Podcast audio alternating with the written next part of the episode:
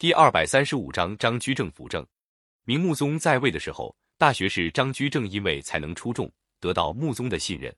公元一千五百七十二年，穆宗死去，太子朱翊钧即位，就是明神宗。穆宗一命张居正等三个大臣辅政。明神宗即位后不久，张居正成了首辅。张居正根据穆宗的嘱托，真的像老师教学生一样，辅导年才十岁的明神宗。他编了一本有图有文的历史故事书，叫做《地鉴图说》，每天给神宗讲解。神宗看到这本书很高兴，兴致勃勃地听张居正讲解。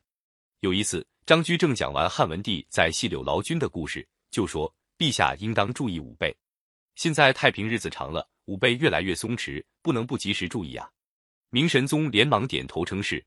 又有一次，张居正讲完宋仁宗不喜欢用珠玉装饰的故事，明神宗就说：“对呀，做君王的应该把贤臣当做宝贝，珠玉有什么用呢？”张居正见十岁的孩子能说出这样的话，很高兴地说：“贤明的君主重视粮食，轻视珠玉，因为百姓靠粮食生活，珠玉这类东西饿了不能充饥，冷了不能御寒呐。”张居正对神宗教育十分严格，神宗把张居正当作严师看待，既尊敬又惧怕。再加上太后和宦官冯保的支持，朝政大事几乎全部由张居正做主。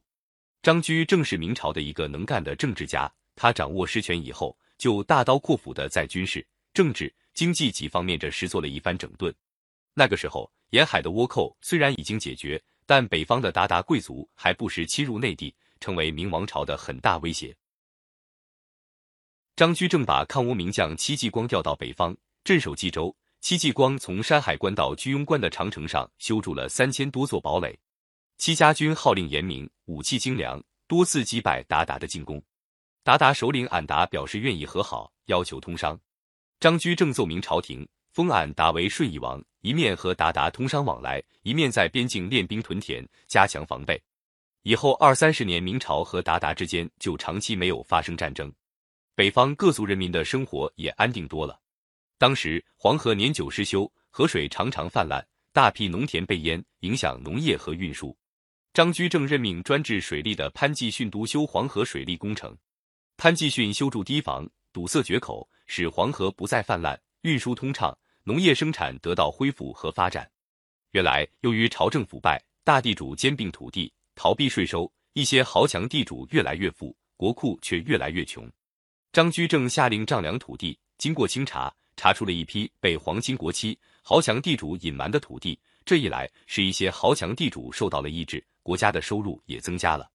在丈量土地之后。张居正又把当时各种名目的赋税和劳役合并起来，折合银两征收，称为一条鞭法。经过这种税收改革，防止了一些官吏的营私舞弊，增加了国家的收入，也多少减轻一点农民的负担。张居正花了十年努力，进行了大胆的改革，使十分腐败的明朝政治有了转机。国家的粮仓存粮充足，足够支用十年。但是这些改革自然触犯了一些豪门贵族的利益。他们表面不得不服从，背地里对张居正恨之入骨。在张居正执政的第五年，他的年老的父亲死在江陵老家。按照封建的礼法，他必须离职守孝三年。但是张居正怕他一离开，正在进行的改革受到影响。在明神宗和一些大臣的挽留下，他让他儿子奔丧，自己留在京城任职。这一来，就有不少人抓住张居正赴死不奔丧的事，大做文章。纷纷向明神宗上书弹劾，有人甚至在大街揭贴告白，攻击张居正，闹得满城风雨。后来明神宗不得不下令，在反对张居正留任的一律处死，攻击才平息下来。张居正的权实在太集中了，明神宗渐渐长大起来，反而闲得没事干，就有一批亲近的太监在内宫用各种办法给他取乐。有一次，神宗喝醉了酒，无缘无故把两个小太监打得半死，这件事让太后知道了。马上把明神宗找来，狠狠地责备一顿，还叫左右拿《汉书》《霍光传》叫神宗读。